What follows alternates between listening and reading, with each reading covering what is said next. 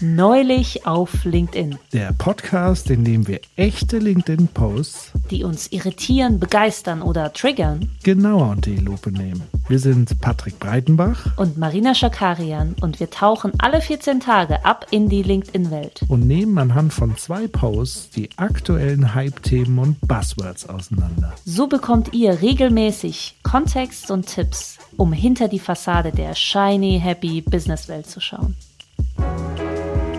Heute klären wir, wieso agil nicht ausschließlich schnell bedeutet und wieso Bauchschmerzen ein guter Anlass sind, um zu gehen.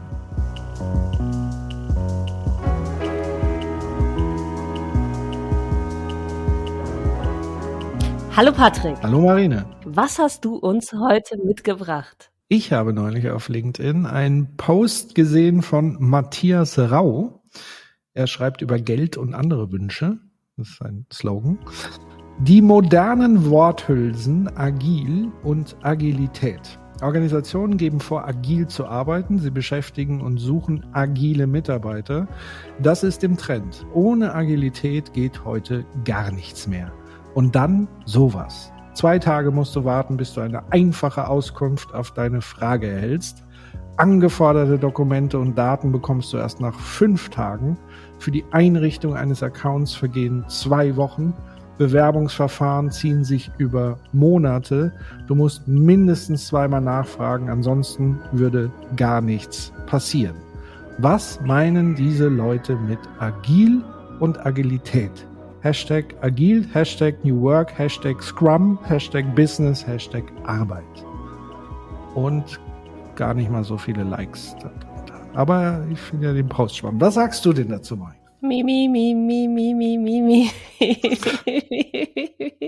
da ist jemand ein bisschen angepisst. Hä? Ich finde den Post auch spannend, um sich tatsächlich über ein neues Buzzword äh, zu unterhalten. Nicht neu im Sinne von neu, sondern neu für uns. Ich glaube, über Agilität und Agil haben wir bisher nicht gesprochen in dem Podcast. Deswegen danke für den Anlass an den Verfasser.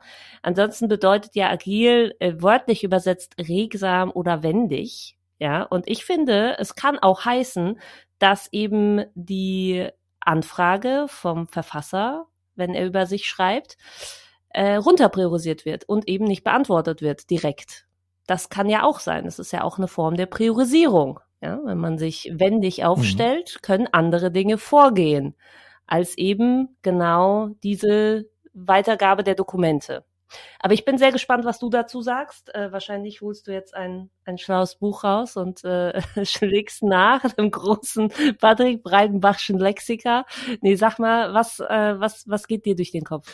Naja, ich als, als digitaler Veteran äh, kenne ich sozusagen noch äh, in real life äh, den Ursprung dieses Begriffs der Agilität. Ähm, das heißt, ich war live dabei. Äh, als, als die Buchstaben zusammengesetzt wurden. Als, genau. So.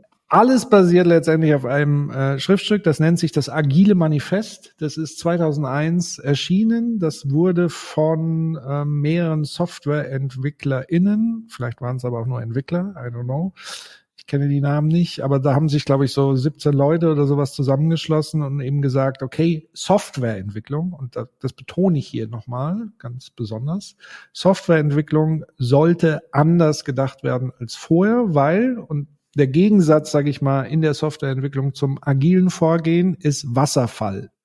Und Wasserfall heißt quasi, ich habe ein großes Softwarevorhaben, was ich von vorne bis hinten komplett durchplane mit Lastenheft, Pflichtenheft und ich erfasse vorab sozusagen alle erdenklichen Funktionen und mache sozusagen die Ressourcenplanung und so weiter. Und das haben sozusagen die Softwareentwickler als ein großes Problem identifiziert, so zu arbeiten. Und deswegen war dann ihr Vorhaben zu sagen, wir, und so ist es auch im Wortlaut in diesem Manifest festgehalten, wir erschließen bessere Wege, Software zu entwickeln, indem wir es selbst tun. Das heißt, da ist nochmal eine Kritik in Richtung Organisation. Also, dass Softwareentwickler haben immer gesagt bekommen, was genau wie zu tun ist. Also das ist wieder Stichwort Mikromanagement und so weiter. Und von Leuten gesagt worden, die entweder keine Ahnung haben oder auch keine, sag ich mal, Nutzerperspektive so wirklich einnehmen können. Das heißt, indem wir es selbst tun, also eigenverantwortlich und anderen dabei helfen, also kollaborativ. Durch diese Tätigkeit haben wir diese Werte schätzen gelernt. Und jetzt kommen vier Punkte. Menschen und Interaktion stehen über Prozesse und Werkzeuge. Funktionierende Software steht über eine umfassende Dokumentation. Zusammenarbeit mit dem Kunden steht über Vertragsverhandlungen und Reagieren auf Veränderungen steht über dem Befolgen eines Plans. Ähm, und wenn man dann noch mal so ein bisschen in die Tiefe heißt, was heißt sozusagen agiles Arbeiten über die Softwareentwicklung hinaus, kann man eigentlich sagen, es geht darum, immer iterativ und inkrementell zu arbeiten. Also anstatt sozusagen die große Planung zu machen, arbeitet man sich Stück für Stück in Phasen vor, in kleinen Schritten, in Zyklen, in Sprints ähm, wo quasi alles kohärent aufeinander aufbaut. Also sprich, jeder einen Schritt nach dem anderen und ich gucke immer, was habe ich vorher gemacht und was ist mein nächster Schritt und nächster Schritt und mache auch Anpassungen. Anpassungsfähigkeit ist dann auch der nächste Schritt, äh, äh Stichpunkt an der Stelle. Es ermöglicht eben die Teams schnell auf Änderungen und Anforderungen zu reagieren. Also wir wissen ja, wir leben in einer VUCA-Welt ja, wo alles, heute ist alles anders als gestern und morgen wird wieder alles anders als heute. Das heißt, diese Art zu arbeiten ermöglicht es Teams, sich auf unvorhergesehene Ereignisse und Probleme, die ja auch in komplexen Problemen entstehen, äh, in komplexen Aufgaben entstehen, meistens neue Folgeprobleme, ist sozusagen die Art und Weise, so zu arbeiten, befähigt sie, darauf zu reagieren. Im Zentrum steht die Selbstorganisation. Also anstatt fremdbestimmt zu sein, agieren sie autonom und entscheiden selbst, wie sie die Aufgabe erfüllen. Und kontinuierliche Verbesserung steckt da drin. Ähm, also regelmäßiges Feedback einholen, kontinuierlich die Prozesse anpassen und Praktiken. Und es gibt eben nochmal ganz explizit diesen Kollaborationsansatz zu sagen, es gibt eine enge Zusammenarbeit, Teams arbeiten eng zusammen pflegen einen offenen, transparenten Kommunikationsstil und die Stakeholder, also sprich Kunden, Endnutzer, sind in den Entwicklungsprozess mit eingebunden. Das ist jetzt mal im Schnelldurchlauf die Druckbetankung zum Thema Ursprung und Sinn und Zweck von Agilität. Danke dafür. Ich habe das Gefühl, es gibt ja immer so Buzzwords, die dann ins Unendliche gestreckt werden. Also das, was du gerade gesagt hast, könnte natürlich auch in gewisser Art und Weise auch für New Work, das andere Buzzword oder was auch immer, ja. gelten. Das ist natürlich spannend, dass es 2001 diese ganzen Überlegungen und Fundamente gab, die natürlich jetzt genauso relevant sind, wenn nicht auch relevanter. Wir müssen ja irgendwie alle agil und anpassungsfähig sein. Und das ist gut, ja ist gut, dass du das, ich finde es interessant, dass du das sagst, weil tatsächlich in dem Zeitraum gibt es noch ein Manifest. Also es gibt eigentlich drei Manifeste, wenn man so will, die in diesem Zeitraum entstanden sind. Das ist das agile Manifest. Das ist eigentlich New Work, mehr als ein Manifest, aber sozusagen die Idee von Friedhof Bergmann. Ist auch so in die 2000er. Und das dritte ist das Clue Train Manifest, was ja sozusagen Marketing neu denken wollte und sozusagen mit dem Slogan eingestiegen ist, äh, Märkte sind Gespräche. Also da ging es dann so um die Entstehung des, des damals noch Web 2.0 und so weiter, wo man gesagt hat, wir brauchen nicht mehr diese Top-Down-Kommunikation in der Werbung. Also wir sagen, was die Leute zu kaufen haben, sondern Kundinnen tauschen sich gegenseitig aus, geben sich gegenseitig Empfehlungen. Das heißt, wir müssen unsere Produkte verbessern. Und die Produkte sprechen für sich selbst und die Qualität und der Service und dann wird sich das von alleine verbreiten. Das war sozusagen die Essenz des Clue Train Manifests. Und ich finde, alle drei basieren ja auf einer Kritik des Status quo. Nämlich eigentlich dieser hierarchischen Top-Down-Prinzipien. Es gibt wenige Akteure, die allen anderen Akteuren sagen, wie was zu tun ist, was zu kaufen ist und so weiter. Und da ist eigentlich die gemeinsame äh, der gemeinsame rote Faden ist eben die Auflehnung gegenüber des Status quo und allen drei zugrunde liegend ist die Digitalisierung als große gesellschaftliche Umbruchswelle, die das ja auch erst ermöglicht, so zu agieren. Also im New Work so zu agieren, zu sagen, wir produzieren lokaler mit 3D-Druck, bla bla bla. Agiles Arbeiten ist überhaupt entstanden aus diesem Ding. Ja, wir machen ja Softwareprodukte, also digitale Produkte und Clue Train eben im Sinne von, wir agieren in sozialen Netzwerken, alle sind miteinander verbunden und kommunizieren miteinander. Hm. Ja, spannend. Ich meine, ich glaube, jetzt ist es schon so, dass man sagt, man weiß, dass, also das gibt jetzt schon eine Verbesserung im Mindset, dass es so ist, dass Patrick hat einen Herzinfarkt.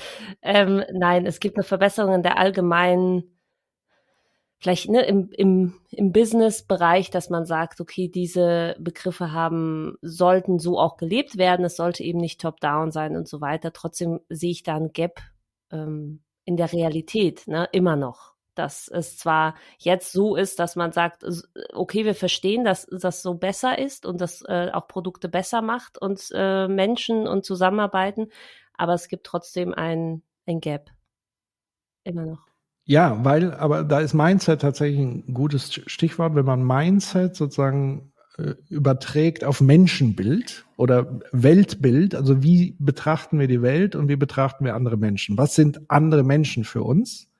Ich bin ja ein großer Succession-Fan, wie du weißt, du ja auch. Ich weiß nicht, ob du die vierte Staffel schon Nein. angefangen hast. Es hat mich irgendwann mal sehr belastet, weil es sehr viele Parallelen mit meinem mit meinem Umfeld ja. mit sich es, will ich jetzt einfach mal du bist so Milliardärin, wusste ich Nein, gar nicht. Das, das nicht, das nicht. Da, darum, da, darum geht's nicht. Aber ich, man hat das Gefühl, man, man kennt diese Menschen und das ist irgendwie. Also A bei Succession ist ja ganz klar diese äh, Patriarchat in Reinform, also wirklich super brutal und in, sage ich mal, Umständen, wo man eigentlich keinerlei Sorgen mehr haben müsste, aber diese Leute sind ja gequält von Sorgen, obwohl sie alles sich leisten können, was sie haben. Das ist das eine. Aber es gibt sozusagen eine Schlüsselszene, die ich jetzt Spoiler äh, sorry dafür, Marina, aber ist jetzt auch nicht relevant für die Handlung. Es gibt eine Szene, wo Logan Roy, das ist so dieser alte Patriarch und Imperiumsleiter, äh, Medienkonzern, Medienmogul, der sitzt da mit seinem Leibwächter und sagt ihm, du bist so mein bester Freund quasi, und das sagt ja auch schon sehr viel, und dann verwickelt er ihn in so ein Gespräch und sagt, was sind Menschen? Was sind Menschen für dich?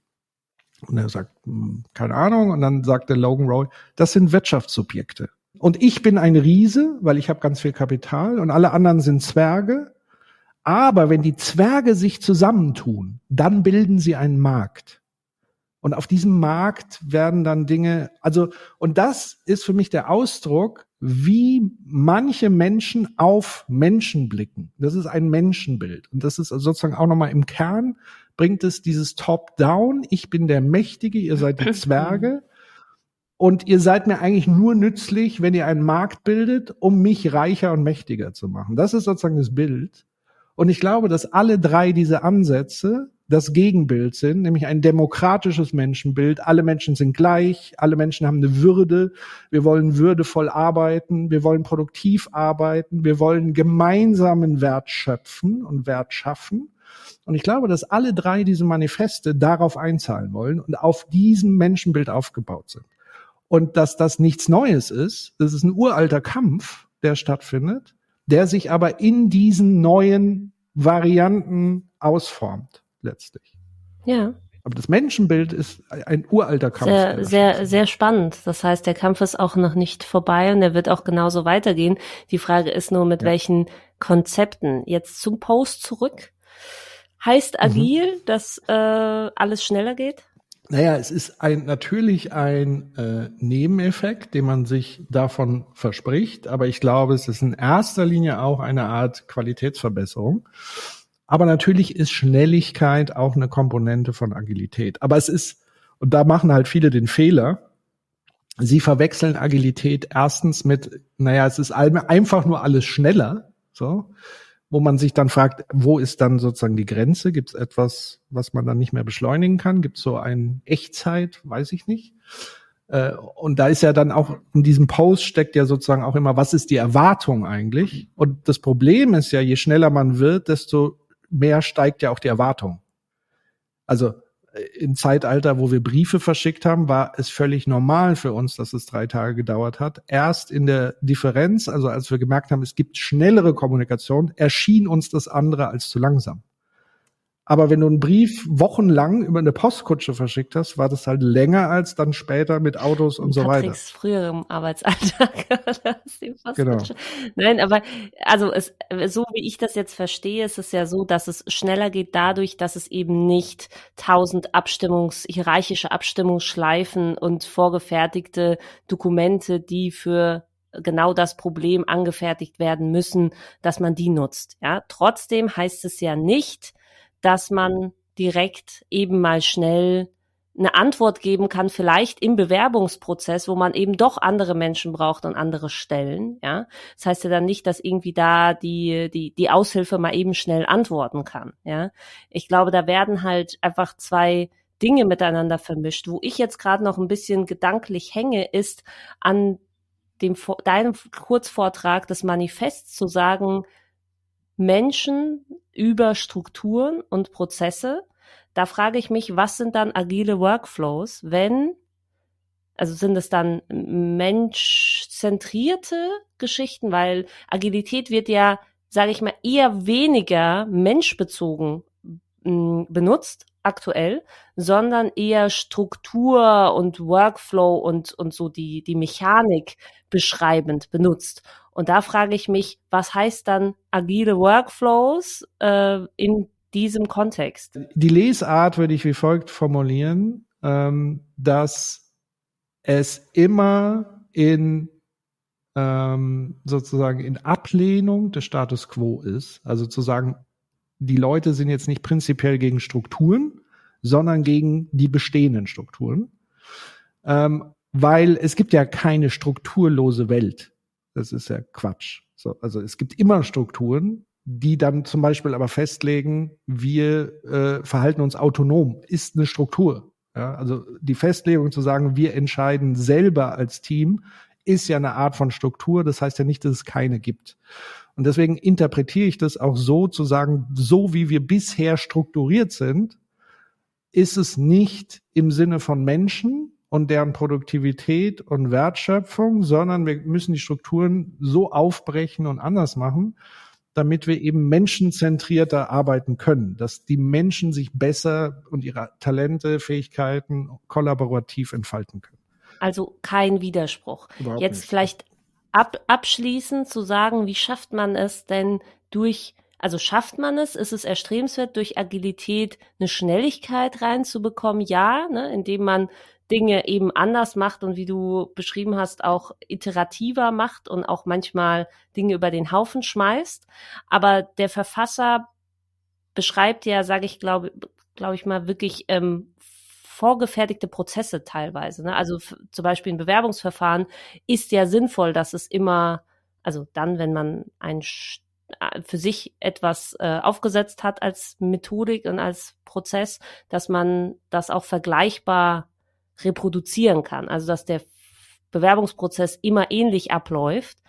Ähm, er, er sagt, ne, er beschreibt ja jetzt tatsächlich sehr, oder was hat er noch, Einrichtung eines Accounts und angeforderte Dokumente und Daten. Ja, also das sind für mich schon Dinge, die jetzt nicht vor Agilität sprühen, ist die Frage. Ne? Kriegt man da eine, eine Schnelligkeit auch rein? Ist das überhaupt erstrebenswert?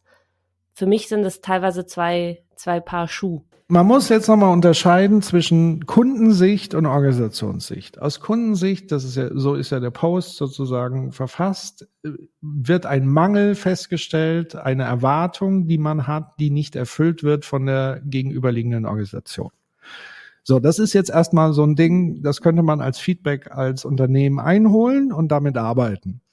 Dann könnte man als nächstes sozusagen, muss man in die Organisation gucken und sich die Frage stellen, Gibt es überhaupt das Ziel, schnell zu antworten? Das wäre ja mal die Voraussetzung. Und dann die Frage zu stellen, liegt es an der Organisation, dass dieses Ziel nicht erreicht wird? Oder einfach, weil dieses Ziel nie, nie angepasst oder formuliert ist? Ähm, und wenn es an der Organisation liegt, dann könnte man tatsächlich schauen, woran liegt es genau? Ähm, kann man irgendwie durch Selbstverantwortung und, und agile Methodiken oder sag ich mal agilere Strukturen oder Strukturen, die eine, die das Ziel ermöglichen, so würde ich es immer formulieren, weil ich tue mir schwer, äh, mit einer Lösung irgendwo reinzugehen. Das, das macht halt keinen Sinn. Also zu sagen, ihr müsst jetzt Scrum machen, das macht überhaupt gar keinen Sinn, so irgendwie in eine Organisation zu gehen. Also mit dem, mit einer Lösung reinzugehen, ohne sich das Problem anzugucken. Weil ich kann natürlich in Organisationen natürlich auch mit super krasser Hierarchiegeschwindigkeit herstellen. Also denke an Feuerwehr beispielsweise. Da kannst du jetzt nicht anfangen, iterativ zu diskutieren, wer jetzt das Feuer löschen soll und was zu tun ist. Und wir überlegen jetzt mal, welche Tools wir jetzt einsetzen, um hier jetzt das Feuer zu löschen, sondern da ja. ist eine Hierarchie super sinnvoll. Aber nicht jetzt so dieses Befehl-Gehorsam-Prinzip würde da auch nicht funktionieren, weil sie müssen trotzdem ja kollaborativ zusammenarbeiten. Aber in einer Phase, nämlich der Phase des Brandes, muss das super krass straff funktionieren. Zack, zack, so wie du sagen würdest. Und das, aber was dann passiert, wenn, wenn das Feuer gelöscht ist, ist dann entscheidend. Dann kann man in einen anderen Modus gehen, nämlich zum Beispiel auf Augenhöhe ein Review machen über den Vorfall und das sozusagen nachbesprechen. Was haben wir daraus gelernt? Wie können wir als Team besser uns organisieren und so weiter? Also es muss nicht dieses Entweder-Oder sein, und es ist, deswegen sage ich ja immer, es kommt darauf an. Deswegen tue ich mich immer so schwer mit diesen Universalismen. Man muss sich ja. angucken, was ist der Zweck, was ist das Ziel und mit welchen strukturellen Veränderungen komme ich zum Ziel. Und das, das ist nicht so zu sagen, das Ziel ist immer jetzt Agilität oder Scrum oder selbstorganisiert oder hierarchisch, sondern it depends. Oder schnell. Also ja. da ist ja, wird ja, wird ja die Schnelligkeit der Antwort bemängelt. Ich finde es sehr gut zu unterscheiden, Kundensicht und Organisationssicht. Mir fällt da auch natürlich ein, wenn man das Problem nicht annimmt, dann kann man auch keine Lösung finden. Und in dem Fall ist es ja so, dass nicht die Organisation dieses Problem hat, in dem Sinne, sondern eben Kunde, kundenseitig das formuliert wurde. Und das finde ich sehr einleuchtend. Und noch eine Ergänzung? Ja. Eine Ergänzung, was ganz wichtig ist, ist eben nicht dass Geschwindigkeit sozusagen als Ziel, sondern also äh, als, als Maßstab, sondern Kundenerwartung. Also was will ich sagen? Ich glaube, der Kunde ist schon zufrieden, wenn er sich auf einen Zeitraum einstellen kann. Also wenn ich die klare Erwartung zurückspiele und sage, es dauert bei uns eine Woche. Aber dann ist es zuverlässig. Du kannst dich darauf verlassen, dass du es in der Woche hast, ist was anderes, als nichts zu sagen und es eine Woche verstreichen zu lassen und der andere hat die Erwartung. So kann man sozusagen ein, ein Matching machen durch transparente Kommunikation an den Kunden zu sagen, hey, hör zu, das dauert halt bei uns einfach so lange. Aber du kannst dich darauf verlassen, dass es dann der Fall ist. Weil ich glaube, Verlässlichkeit und sozusagen Komplexitätsreduktion für den Kunden ist wesentlich entscheidender als Geschwindigkeit. Weil, wie gesagt, Geschwindigkeit passt sich ja die Erwartung dann immer an und irgendwann ist halt, hat es eine organisatorische Grenze. Du kannst nicht maximal Geschwindigkeit beschleunigen. Du kannst nicht in Lichtgeschwindigkeit arbeiten. So, das geht. Ich finde tatsächlich, ich finde tatsächlich, also es ist ein sehr, sehr wichtigen Wert in persönlichen Beziehungen, in Arbeitsbeziehungen. Ist tatsächlich, glaube ich, Verlässlichkeit schlägt sehr, sehr viel als Wert, ähm, ne, als Schnelligkeit, Geschwindigkeit, ähm, äh, alle anderen Werte, die mir einfallen, würde ich sagen, Zuverlässigkeit oder Verlässlichkeit ist das ein sehr, sehr wichtiger Wert, weil er genau das in sich trägt, wonach wir suchen, und zwar Offenheit, Augenhöhe und Vertrauen. So. Und das ist eigentlich ein sehr, sehr erstrebenswerter Wert für Unternehmen, zuverlässig oder ne, Verlässlichkeit auszustrahlen und zu sagen, mein Arbeitgeber, äh, ich kann mich auf meinen Arbeitgeber verlassen, in dem, was er sagt, eben nicht positiv oder negativ konnotiert ist, sondern einfach, dass es eben das ist, was, was ich erwarten kann. Ich glaube, das ist sehr wichtig. Sehr gut, Patrick. Amen. Vielen Dank. Dann äh, lass uns doch mal weiter sprechen. Genau. Marina, was hast du uns denn heute mitgebracht? Ein etwas anderes Thema, aber neulich auf LinkedIn habe ich Folgendes gelesen. Clara sagt, seitdem ich selbstständig bin, habe ich dieses komische Gefühl im Bauch nicht mehr. Das ist mir letztens aufgefallen. Eine Freundin berichtete mir von diesem Gefühl. Das Gefühl, irgendwas falsch gemacht zu haben, etwas vergessen zu haben, etwas nicht perfekt gemacht zu haben. Das Gefühl, das abends kommt und meistens erst wieder am nächsten Arbeitstag verschwindet. Auch das ist New Leadership ein gutes Gefühl vermitteln, eine gute Fehlerkultur leben, sichere Räume schaffen, damit niemand mit Bauchschmerzen ins Büro kommen muss. Und du kannst auch bei dir anfangen. Du darfst für dich das passende Umfeld suchen. Du musst nirgendwo regelmäßig mit Bauchschmerzen hingehen. Ja. Patrick, hast du mhm. jemals von diesem komischen Gefühl im Bauch etwas gemerkt? Hattest du auch mal ein komisches Gefühl im Bauch? Ja, wer hat das denn nicht? Ähm, vielleicht Roboter oder ich weiß es nicht. Leute, die äh, sorgenlos durchs Leben ziehen. Ja, also natürlich hat man, also es fängt ja schon, ich glaube, es fängt an und das ist vielleicht auch der Einstieg so in dieses Gespräch darüber. Ab dem Zeitpunkt, wo von dir Leistung erwartet wird, also sprich in der Schule. Oder äh, beim Zahnarzt. So, ich finde sogar nicht nur Leistung, sondern eine Handlung eine Handlung. Ich weiß nicht. Manch, manchmal, bei manchen fängt es auch an, ne, Performance-Druck. Wenn du das damit ja, meinst, dann, wenn genau. etwas erwartet wird. Stimmt. Also wenn es sozusagen eine Fremdbestimmung ist, wo sich die Selbstbestimmung eigentlich gegen wehrt. Ganz ehrlich, also sogar bei einem Auftritt hat man noch ein komisches Gefühl im Bauch. Das nennt man Aufregung. Das ist aber anders. Ich glaube, hier beschreibt die Person ein, eine andere Art von Glaube ich auch, ja. Also das ist jetzt nicht die erwartungsfreudige Aufregung oder Schrägstrich heftiges Lampenfieber, was auch wirklich ein, ein Leid sein kann und richtig heftig ist. Aber es ist eine andere, sie meint, glaube ich, wirklich so ein etwas vergessen zu haben. Also das sagt sie ja, das Gefühl, irgendwas falsch gemacht zu haben und es ja. praktisch nicht gemerkt zu haben. Also wenn sozusagen die Reflexion anfängt, abends, wenn man runterfährt und nochmal den Tagrevue passieren lässt, merkt man, ah, hätte ich das anders sagen sollen? Hätte ich das noch machen sollen? Hätte ich, hätte ich doch irgendwie, war das Gespräch doch komisch? Ähm, so, also das, das, das ist doch, glaube ich, das, was sie beschreibt, richtig? Können wir uns genau, also es geht immer darum, habe ich den Erwartungen des anderen äh, entsprochen. So war ich genug. Sind wir etwa wieder bei Erwartungshaltung? ja, wir sind tatsächlich ja, wieder. Ja. Habe ich tatsächlich auch hier als vorab schon als Notiz. Ja. Und wir sind tatsächlich auch bei dem Punkt Selbstbestimmung versus Fremdbestimmung, weil sie ja sagt, das Gefühl ging weg, als sie selbstständig und damit auch viel mehr selbstbestimmt ist, wobei das ja Illusion ist, zu sagen, man ist dann komplett selbstbestimmt, man ist ja dann immer noch fremdbestimmt, aber in einem anderen Kontext. Also man hat mehrere Schichten, sage ich mal, wo man sich befreien kann in der Selbstständigkeit, aber es gibt natürlich einige Schichten, ja. wo man nie komplett äh, selbstbesti äh, selbstbestimmt ist und das ist ja auch gut so, weil wir sind ja soziale Wesen und aufeinander angewiesen. Also es wäre auch komisch, weil dann würden wir irgendwie ganz allein sein müssen. Das wäre auch traurig. Aber natürlich dieses, sage ich mal, das, was ja auch immer bei New Work und so weiter thematisiert ist, auch das, was wir jetzt eingangs gesagt haben mit diesen drei Manifesten und so weiter, das ist alles immer das Gleiche. Also es geht immer darum, ich werde im, ich fühle mich von anderen unterdrückt. Das ist jetzt ein krasses Wort. Aber ich glaube schon, dass es so eine Symptomatik ist, so dieses, ich muss, ich diene jemandem nicht gut genug.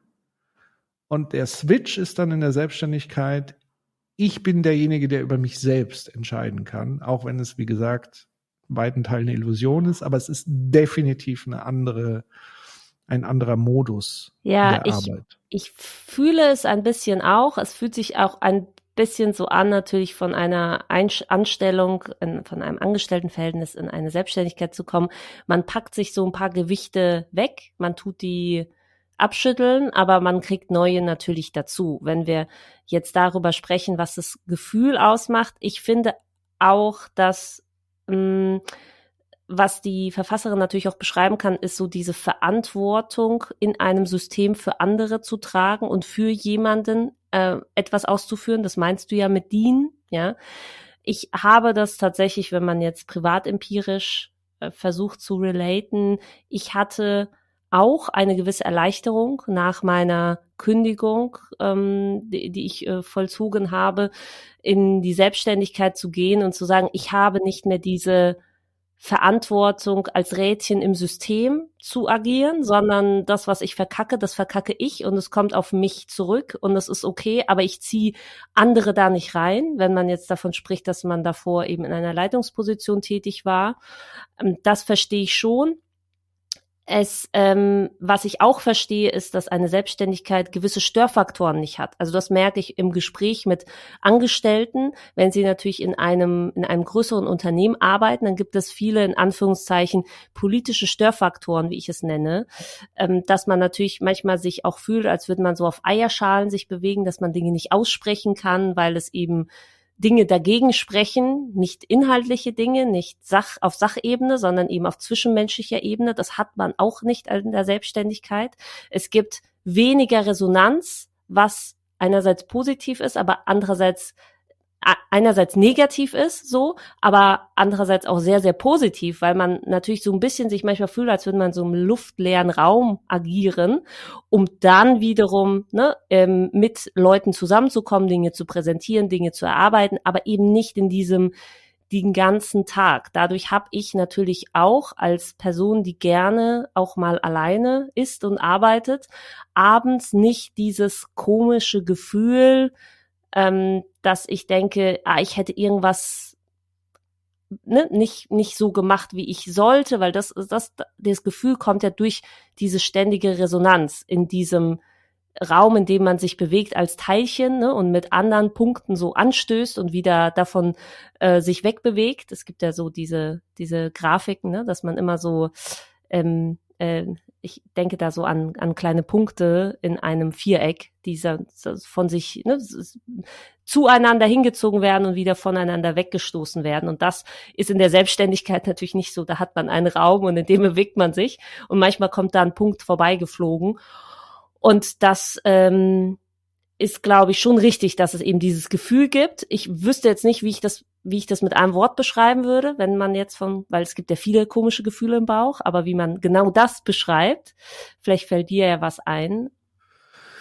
Ähm, ich glaube, das ist gar nicht so wichtig, dass du, also erstens ist schon mal ein wichtiger Tipp und Punkt natürlich ähm, auch zu sagen, dem Gefühl mal auf den Grund zu gehen, also zu merken, okay, ich habe hier ein Bauchgefühl, hilft es oftmals darüber Gedanken zu machen, woher kommt es jetzt eigentlich, also selber zu ergründen, weil das ermöglicht ja überhaupt erstmal äh, die Chance, dahingehend auch was zu verändern.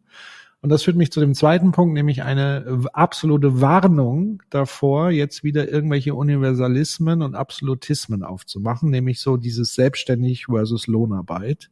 Ja. Weil die Selbstständigen haben mitunter ganz andere Bauchschmerzen, die auch noch sehr viel heftiger ausfallen können als bei Angestellten, weil da geht es ja um die tägliche Frage, wie bekomme ich Geld? Eine Existenzangst, ja, ja. Genau. Also das, das haben äh, äh, Lohnangestellte, sei denn sie sind in prekären Beschäftigungsverhältnissen und so weiter, erstmal so nicht. Also die, die Geldfrage ist da relativ geklärt. Da ist dann nur die Frage der Höhe und komme ich damit aus? Muss ich aufstocken? Bin ich noch angewiesen auf irgendwas anderes? Brauche ich zwei, drei, vier Jobs? Aber letztendlich in, in sag ich mal, in Branchen, die auf LinkedIn unterwegs sind, ist Geld im Lohnverhältnis erstmal nicht so das Problem.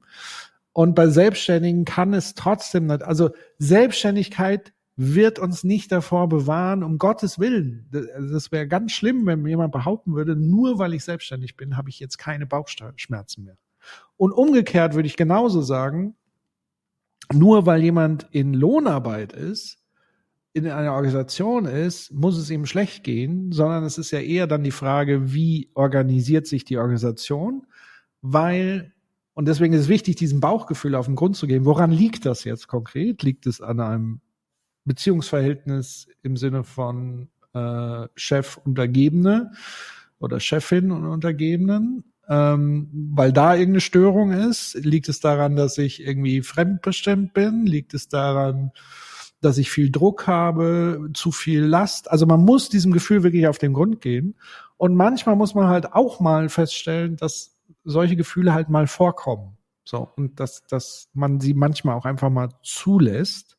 Problematisch wird's ja, wenn diese Art von Gefühle chronisch werden. Also mal ein Bauchgefühl zu haben, ist völlig in Ordnung.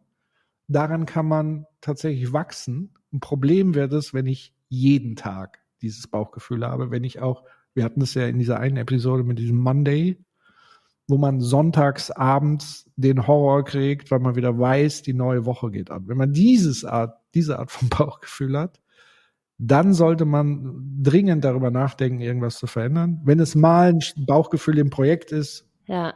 Gehört Wobei dazu. man muss sagen, also wir alle haben, glaube ich, Situationen erlebt, wo wir regelmäßig dieses Gefühl hatten. Also ich muss nur an die Schulzeit denken oder eine Prüfungsphase oder Abiturphase oder was auch immer. Da hatte ich jeden Tag dieses Gefühl, dass ich da nicht hin wollte und das nicht machen wollte. Es war und man quält sich auch so durch. Ich merke aber, also ich habe mir danach, damals nach nach dieser ganzen systematischen Schulzeit, habe ich mir gesagt, ich finde es nicht richtig. Man sollte da viel mehr eben seine, auf, auf sein Bauchgefühl hören, sich Räume schaffen und so weiter. Man merkt aber natürlich, ich merke das jetzt in der Erziehung äh, oder nicht in der Beziehung mit meiner Tochter, so sagt man es ja heutzutage, nicht Erziehung. Aber da gibt es einfach teilweise Dinge, wo man sagt, das muss so sein. Äh, wir, wir, es, es fühlt sich nicht gut an, aber es kann, ich kann das nicht ändern. Ne? Also wenn wir jetzt über, über Arztbesuche, über ähm, dann irgendwann mal auch die Schulzeit sprechen. Und das ist irgendwie, ähm, ja, man, man ist in so einem, das, man muss da erstmal sich, man muss erstmal schwimmen lernen. Und ich denke, jetzt das, was du gesagt hast, denke ich natürlich daran, dass man mh, mm, dass ein sehr, eine sehr wichtige Fähigkeit, die man irgendwann mal lernen muss oder die man immer wieder neu lernt in Kontexten, ist dieses Abwägen zwischen, was kann ich tun und ändern und was kann mein Umfeld ändern oder ne, muss ich etwas ansprechen? Weil es gibt sowohl Situationen, wo Menschen zu viel äh, vom Umfeld einfordern, was es gar nicht leisten kann. Und es gibt wiederum äh, Situationen, wo Menschen zu viel in sich reinfressen und sagen, es liegt nur an mir, ich muss es ändern. Und da das Gleichgewicht zu finden ne, und zu sagen, nein, das ist was, was ich im Außen ändern muss, das spreche ich an. Und wiederum andere Situationen, wo man sagt, okay, ich muss schauen, dass ich mh, mm, ne, bei mir etwas in der Routine ändere, das, das, das ist halt so, das, das Gefühl kommt und das äh, kommt auch immer wieder, aber ich kann etwas ändern. Und ich finde, das ist auch, und da sind wir bei dem Universalismus, ja, das ist ja das, was was, was, was ähm, Coaches oder was äh, auch Fachliteratur versucht eben mit einem oder dem anderen Weg zu lösen. Also entweder zu sagen, du bist deines Glückes Schmied, du musst das bei dir ändern, das ist alles Mindset, oder zu sagen, äh, man muss die Strukturen müssen sich immer dem unterordnen, was Menschen in diesem System spüren. Und da so diesen goldenen Mittelweg zu finden und eben zu sagen, es gibt eben die, solche und solche Situationen und äh, da ein fein Radar zu entwickeln, ich glaube, das ist eine sehr wichtige Fähigkeit, die man irgendwann mal ähm, auch vielleicht Kindern ne, mitgibt und mit ihnen ausarbeitet, zu sagen, ist es was, was wir jetzt ändern können oder ist es was, was man halt jetzt erstmal bei sich irgendwie ändern muss, ja. ja. Also ich glaube nicht an goldene Mittelwege. Also klar als Orientierungspunkt, aber er wird als nie Utopie erreicht sein. schon, dass man ja, danach nicht, strebt. Äh, genau. Also als Idealvorstellung ja, aber es ist ja meistens immer, also die entscheidende Komponente an der Stelle ist Reflexion und Beweglichkeit. Und etwa Agilität, Patrick? ja, aber Agilität im Sinne von, ich habe auch eine gewisse Freiheit, mich äh, zu bewegen zu können. Und das ist zum Beispiel ein guter Unterschied zwischen Schule und Organisation oder als oder Arbeit, sagen wir so, weil in Arbeit trotz, sage ich mal, gesellschaftlicher Umstände mit, wenn du keine Arbeit hast, hast du ein echtes Problem, egal wo du bist auf der Welt oder vielleicht nicht egal, vielleicht gibt es auch noch irgendwo ja, Strukturen, hast, die sozial sind und dich auffangen. Aber du hast ja die, und, und in der Arbeit ist es aber so, dass du eigentlich die freie Wahl hast. Also es kommt ja so von, von Luhmann ist sozusagen die Beschreibung von Organisation oder eine, eine äh, Kennzeichnung ist die Mitgliedschaft, die ich eingehen oder lösen kann. Das hast du bei Schule halt nicht, weil wir haben halt die Schulpflicht. Jeder muss in die Schule gehen. So. Aber es gibt ja dann immer wieder die Zweck- und Sinnfrage. Also zu sagen, Schule könnte man als eine Zumutung begreifen, aber es gibt gute Gründe, warum wir das tun. Also warum es eine Schulpflicht gibt. Und dann nimmt man sozusagen auch in Kauf, dass es möglicherweise Bauchschmerzen gibt. Aber man kann natürlich Schule in sich auch nochmal anders gestalten, äh, so dass Leute, also dass, dass Kinder und Jugendliche keine Bauchschmerzen haben müssten oder weniger. Aber allein, dass sozusagen diese Unterscheidung da ist, das eine ist definitiv eine Pflicht, man kann sich dem nicht entziehen, aber bei Arbeit kann ich, habe ich zumindest die Möglichkeit, dann entweder in die Selbstständigkeit zu gehen, die Organisation zu wechseln, einen ganz neuen Job anzufangen oder zu lernen. Das habe ich halt bei Schule nicht. Da kann ich zwar die Schulart und Form wechseln, aber auch das ist relativ begrenzt, weil man an einem Ort lebt und so weiter und so fort. Da ist noch nicht so die Flexibilität da. Also deswegen ist ja auch immer entscheidend, was für eine Art, also ich glaube, das Schlimmste ist, wenn, wenn dieses Bauchschmerzding da ist und es ist wirklich eine Zumutung, wo man sagt, es hat gar keinen Sinn mehr darüber. Es ist nur noch eine Zumutung. Also es ist nur noch Pain und es hat gar keinen höheren Zweck mehr. Ich finde so sinnlose Arbeiten, ja, sinnlos gegen die Wand laufen. Ich finde auch, ähm, dass du sprichst einen guten Punkt an. Ich glaube, man kann merken, wenn es Zeit ist, etwas ähm, außen zu ändern, wenn man nicht mehr auch konkrete, also ich meine, außen zu ändern in dem Sinn, dass man auch den Job wechselt oder das Unternehmen verlässt, ist, dass man nicht mehr ausmachen kann, was genau der Ursprung war. Also wenn man sagt, okay, es war ein blödes Meeting, das ist so und so gelaufen, deswegen habe ich jetzt dieses schlechte Gefühl, das ist was, was man am nächsten Tag wieder anders machen kann. Wenn es aber so ein ungutes Gefühl ist, und zwar was, was einfach latent die ganze Zeit vorhanden ist und man nicht genau ausmachen kann, was der Ursprung ist, dann ist es, glaube ich, der Punkt, wo man sagt, okay, es muss irgendwas Radikaleres her, weil es eben nicht mehr ne, rational angepackt werden kann und besprochen und reflektiert werden kann. Es gibt immer irgendwo einen Ursprung, aber wenn dieser Ursprung eben nicht tagesaktuell ist, ja, und direkt darauf äh, zurückzuführen ist. Deswegen ärgern mich ja auch immer diese ganzen äh, Boomer-Diskussionen rum, die empfindliche Generation und so weiter. Ähm,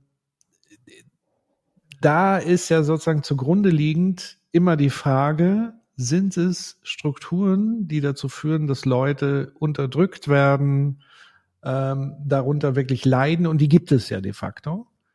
Ähm, und das wird sozusagen aber damit verneint, dass es sowas gibt, sondern es wird die, die, die ganze Schuld und Last wird dann sozusagen auf diese Generation übertragen und dass die ja einfach nur nicht so hart sind, äh, äh wie die, wie die ältere Generation und die müssten doch jetzt erstmal her, äh, äh, lernen, härter zu werden.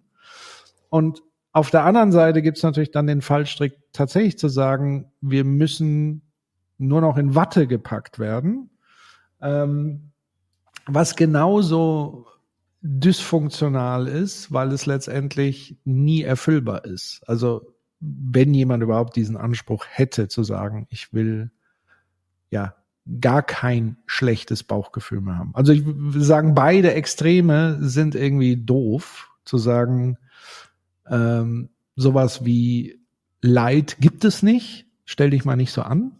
So, das ist doof und aber auch dieses, ich erwarte eigentlich, dass, dass es mir grundsätzlich immer zu 100 Prozent super gut geht. Ja, aber das deswegen beides nicht der Fall sein. Zu, zurückzuführen auf äh, zurück zum Post, wenn ich da jetzt lese, ähm, das ist New Leadership, ein gutes Gefühl vermitteln, ähm, gute Fehlerkultur leben, sichere Räume schaffen, damit niemand ins, mit Bauchschmerz ins Büro kommen muss die ersten drei Punkte würde ich unterschreiben. Ja, das ist tatsächlich irgendwie auch Teil der, des Unternehmens und der Führungskraft zu sagen, also jetzt nicht gutes Gefühl vermitteln, aber auf jeden Fall Fehlerkultur und sichere Räume, psychologische äh, Sicherheit vermitteln im, im Arbeitskontext. Ähm, das ist ja was, was man praktisch auch dem annehmen kann. Das andere ist ja die Wirkung, also ein gutes Gefühl vermitteln dass niemand mit Bauchschmerzen ins Büro kommen muss, das ist ja was, was nicht so direkt kontrollierbar ist von dem Unternehmen. Ne? Also, und das sollte vielleicht auch nicht das, das Ziel sein, dass niemand mit Bauchschmerzen ins Büro kommen muss. Das ist auch was, was sich ähm, eben ergibt. Also ich finde, sich da die komplette Verantwortung aufzuladen, zum Beispiel als Führungskraft, ist auch nicht zielführend. Nee, also äh, ehrlich gesagt störe ich mich da so ein bisschen an, ein gutes Gefühl zu vermitteln. Mhm. Das, das ist ja wieder äh, entkoppelte Beziehung. Also weil eigentlich ist es ja immer ein Beziehungsverhältnis zwischen Menschen. So, da sind wir wieder zurück bei äh, Manifesten und so weiter. Also eigentlich geht's immer darum, dass es eine Beziehung gibt zwischen zwei Menschen. In dem Fall gibt es aber dann zwei unterschiedliche Rollen, nämlich die der Führungsperson und die der untergebenen Person. Ähm, und es ist aber eben nicht so, dass man Dinge losgelöst voneinander betrachten kann, sondern es ist ja immer in einem Wechselspiel, in einem Dialog, wie auch immer, äh, Kommunikation tauscht sich ab, ein Feedback-Loop und so weiter. Das heißt hier nur zu sagen, ähm, dass New Leadership jetzt, also dass die Führungskraft jetzt einfach nur die Aufgabe hat, ein gutes Gefühl zu vermitteln, das wird ja nicht alleine funktionieren. Das, dazu braucht man ja den Austausch. Das würde nämlich bedeuten, dass auf der anderen Seite die, die Person diese Bauchschmerzen hat, diese auch der Führungskraft artikulieren kann. Und so verstehe ich das, dass man natürlich dahingehend auch einen sicheren Raum schaffen muss, aber auch das liegt wieder an beiden, ähm, um das überhaupt artikulieren zu können. Weil es kann ja sein, du artikuliert das und die Führungskraft sagt, ach, stell dich mal nicht so an. So. Wie oft sagst du das dann noch? Plus diese bestehende, ähm, deswegen, das ist ja so das Gegenteil von demokratischen Strukturen, du hast immer dieses Machtgefälle mit einer Führungskraft drin. Also die Führungskraft, wenn sie auch disziplinarisch führt, und das muss jeder immer wissen und sich bewusst machen, weil nur dann kann man damit umgehen, ist ja, diese Person kann über dein Schicksal in der Arbeitswelt entscheiden. Sie kann dir, sie kann dafür sorgen, dass du mehr Geld kriegst oder gleich viel Geld, dass du gefeuert wirst, dass du befördert wirst, dass du Aufgaben bekommst, die du vielleicht gar nicht machst oder Aufgaben, die du gerne machst. Das sind ja auch all die Diskussionen, die gerade losgetreten sind mit dem Buch von Stuttgart Barre und so weiter und MeToo und Machtstrukturen und Boys Club und so weiter. Das ist ja da, genau darum geht es, dieses Machtgefälle und sich dem bewusst zu sein, dass es eben keinen freien Austausch geben kann, sondern es ist immer einer am längeren Hebel in diese, in diesen hierarchischen, autoritären Strukturen. Ist eigentlich traurig. Ne? Schon ein bisschen traurig, wollte ich gerade sagen. Das ist, das ist ein kleiner Downer zum Abschluss. Äh, ja, aber wichtig ist, dass sich dem wirklich bewusst zu machen, weil sonst sind es immer diese schönen Worte, die mich dann so nerven. Also wenn man halt eben sagt, ja, die Führungskraft muss so und so sein, wir sind doch auf Augenhöhe und so, das, das unterschlägt eben diesen formellen, die formelle Tatsache, dass die Hierarchie meistens, und deswegen arbeiten wir jetzt zum Beispiel als Beratung mit Governance, eingeschrieben ist in das Regelwerk der Organisation wenn die Organisation hierarchisch agiert, dann ist das ja eingeschrieben, dann ist das festgesetzt im Organigramm und so weiter und so fort. Und als anderes dann Märchenstunde, ja. Genau, also wenn ich in einer klar hierarchischen Struktur arbeite und dann sage, wir agieren aber doch alle auf Augenhöhe, dann ist es einfach Double Bind, dann ist es äh, äh widersprüchliche Kommunikation, weil das ist nicht der Fall. Das ist dann strukturell nicht der Fall wenn ich das will, Augenhöhe, dann muss ich strukturell auch Augenhöhe äh, herstellen. Also sagen, mir gehört der Laden zum Beispiel im Teil auch. Ich partizipiere genauso an der Wertschöpfung und so weiter. Oder ich sag's halt nicht und sag lieber ehrlich, yo, wir haben hier hierarchische Strukturen. Die, die was zu sagen haben, verdienen mehr, die, die nicht, aber dafür haben die anderen auch mehr Verantwortung und die nicht. Also eine Klärung der realen Verhältnisse würde schon mal viel mehr dazu beitragen als diese Wohlfühlposts, die einfach nur die gegebenen Verhältnisse verschleiern und es eigentlich noch viel, viel schlimmer machen, als sie eigentlich wollen. Und ich unterstelle ihnen, dass sie ja was Gutes wollen. Sie wollen, glaube ich, ja die Verhältnisse verändern. Sie machen es aber nur auf der Oberfläche und damit wird es eigentlich schlimmer als besser. Hm. Good point, Patrick. Ich glaube, das ist ein guter Abschluss auch dafür.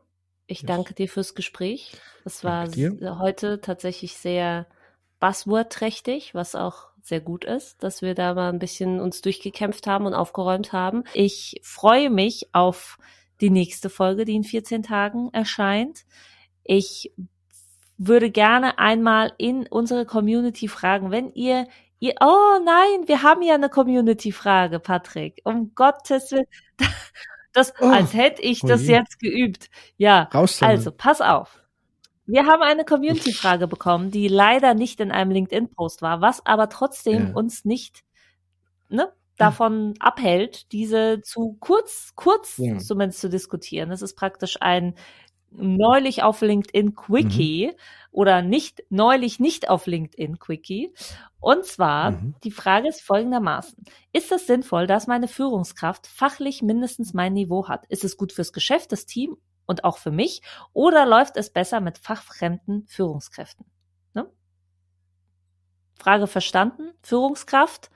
So halb. Also meine also, Führungskraft oder wie? Also, äh, naja, Patrick, du hast, die Frage. Also, ja. ich, äh, ich lasse jetzt den Kommentar. Also, die Frage ist, die Community-Frage ist, soll die Führungskraft fachlich mir auch auf einem Niveau sein mit mir oder sogar höher im Niveau? Also, oder soll die Person fachfremd sein? Wenn wir jetzt ne, von Expertengebieten sprechen, in jeglichen Branchen, soll die Führungskraft da, ne, oder braucht es für Führung vielleicht jemand, die eben nicht eine Person ist, die im im Feld ist. Zum Beispiel IT. Mhm. Ja, es gibt eine IT-Abteilung.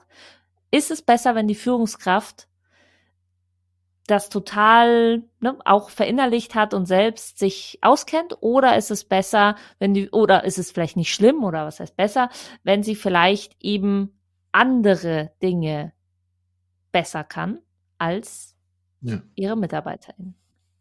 Verstanden? Du weißt, ich bin ja ein großer Fan von Universalismen. Nicht. Ähm, von daher kann ich da gar keinen Universalismus äh, formulieren, was ist jetzt sozusagen das Richtige, sondern wie immer gilt, it depends. Also es kommt natürlich auf die Branche, Situation, auf die Art der Führungskraft, geht es um eine Geschäftsführung, geht es um eine Teamführung, geht es um eine Abteilungsführung, geht es um Branche, geht es um Medizin, geht es um IT, geht es um weiß ich nicht, Müsli-Riegel, I don't know. Ähm, also das heißt, es kommt vollkommen drauf an. Von daher wäre eher, ähm, ich würde mal sagen, mh, mm, wahrscheinlich auch hier so die Dosis macht das Gift. Aber auch da, wie gesagt, je nach Ort. Also wenn ich mir jetzt einen Feuerwehrmann, Hauptmann vorstelle, wäre schon gut, wenn er im Fach wäre. Okay, gut. Aber lass, lassen wir, lassen wir es mal vielleicht bei der, dem LinkedIn-Personal, ja, die auf LinkedIn unterwegs sind, die Branchen. Sind da keine und gleich, Leute? Hm, weiß ich nicht, aber wir, wir reden jetzt mal davon, dass tatsächlich ja. eine Führungskraft hauptsächlich führen soll und nicht Feuer löschen. Ja, wenn die Führungskraft Feuer löschen soll und gleichzeitig auch ein zusätzliches Abzeichen für Teamleitung hat, dann sollte sie natürlich auch Feuer machen. Aber was ist, wenn sie ne, führt, hauptsächlich in ihrem Daily Business, ja, und eben nicht hackt oder ähm, IT-Probleme löst oder Feuerwehrmann spielt? Ich muss sagen, ich habe, also ich habe auch eine, die Ausnahme, äh, es gibt Ausnahmen, aber ich habe da eine klarere Meinung zu.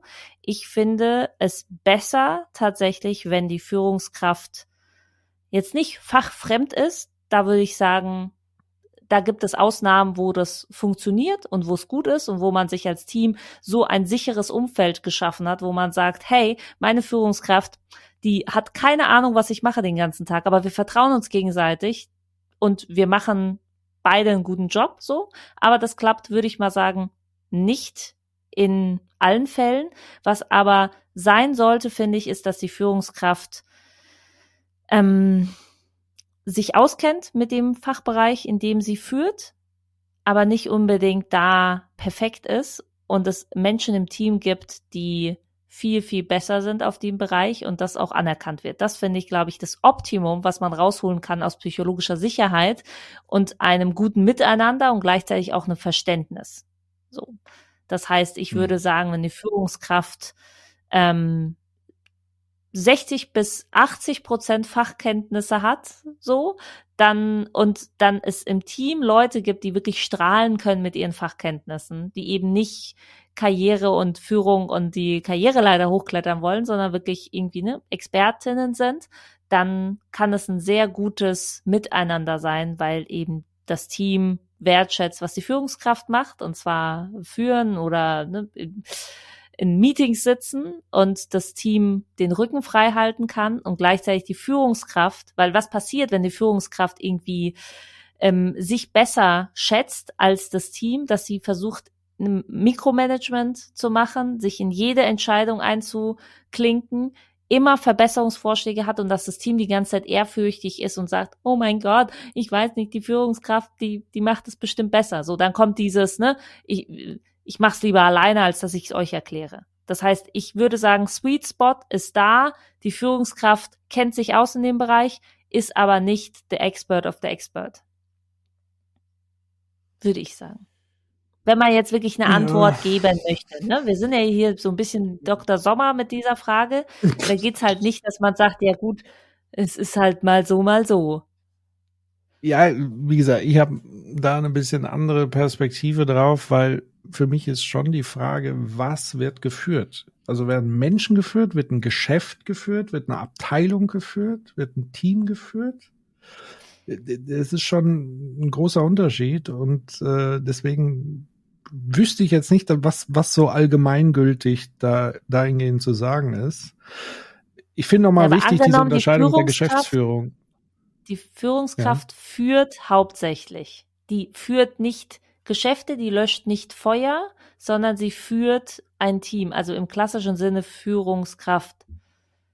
Ja, zum Beispiel. Redaktionsteam. Das heißt Menschen, genau. Menschen, Menschen ja, führt sie. Aber ich würde ja schon erwarten, bei zum Beispiel, wenn wir jetzt Redaktionsteam nehmen, die Chefredaktion, würde ich schon erwarten, dass sie fachlich super fit da drin ist, um entscheiden zu können, was geht raus und was nicht oder? Ja, aber dann. Aber, ja, die, aber die spannende Frage ist doch, welche Kompetenzen müssen Führungskräfte on top haben, damit sie Führungs, also neben, ja. für mich ist nicht entscheidend, ob jemand jetzt weniger fachlich sozusagen, also dass es ein Must-have ist, weniger fachlich zu sein, weil man dann die Befürchtung hat, Mikromanagement zu machen, sondern ja eher, was zeichnet die Person aus, weg von der Sache hin zu einer anderen neuen Rolle zu kommen. Und da gebe ich dir natürlich recht, da geht es um Kommunikation und so weiter und äh, wie ich sozusagen das Team einbinde oder auch nicht oder keine Ahnung. Aber das weiß ich nicht, ob das mit diesem Fachwissen immer so überall so stimmt, sondern ich würde eher sagen, es braucht eine gewisse andere Kompetenz und da auch je nachdem, äh, äh, wie die Organisation natürlich aufgebaut ist. Wenn ich zum Beispiel selbstorganisierte Teams habe, dann ist es ja auch wieder was anderes.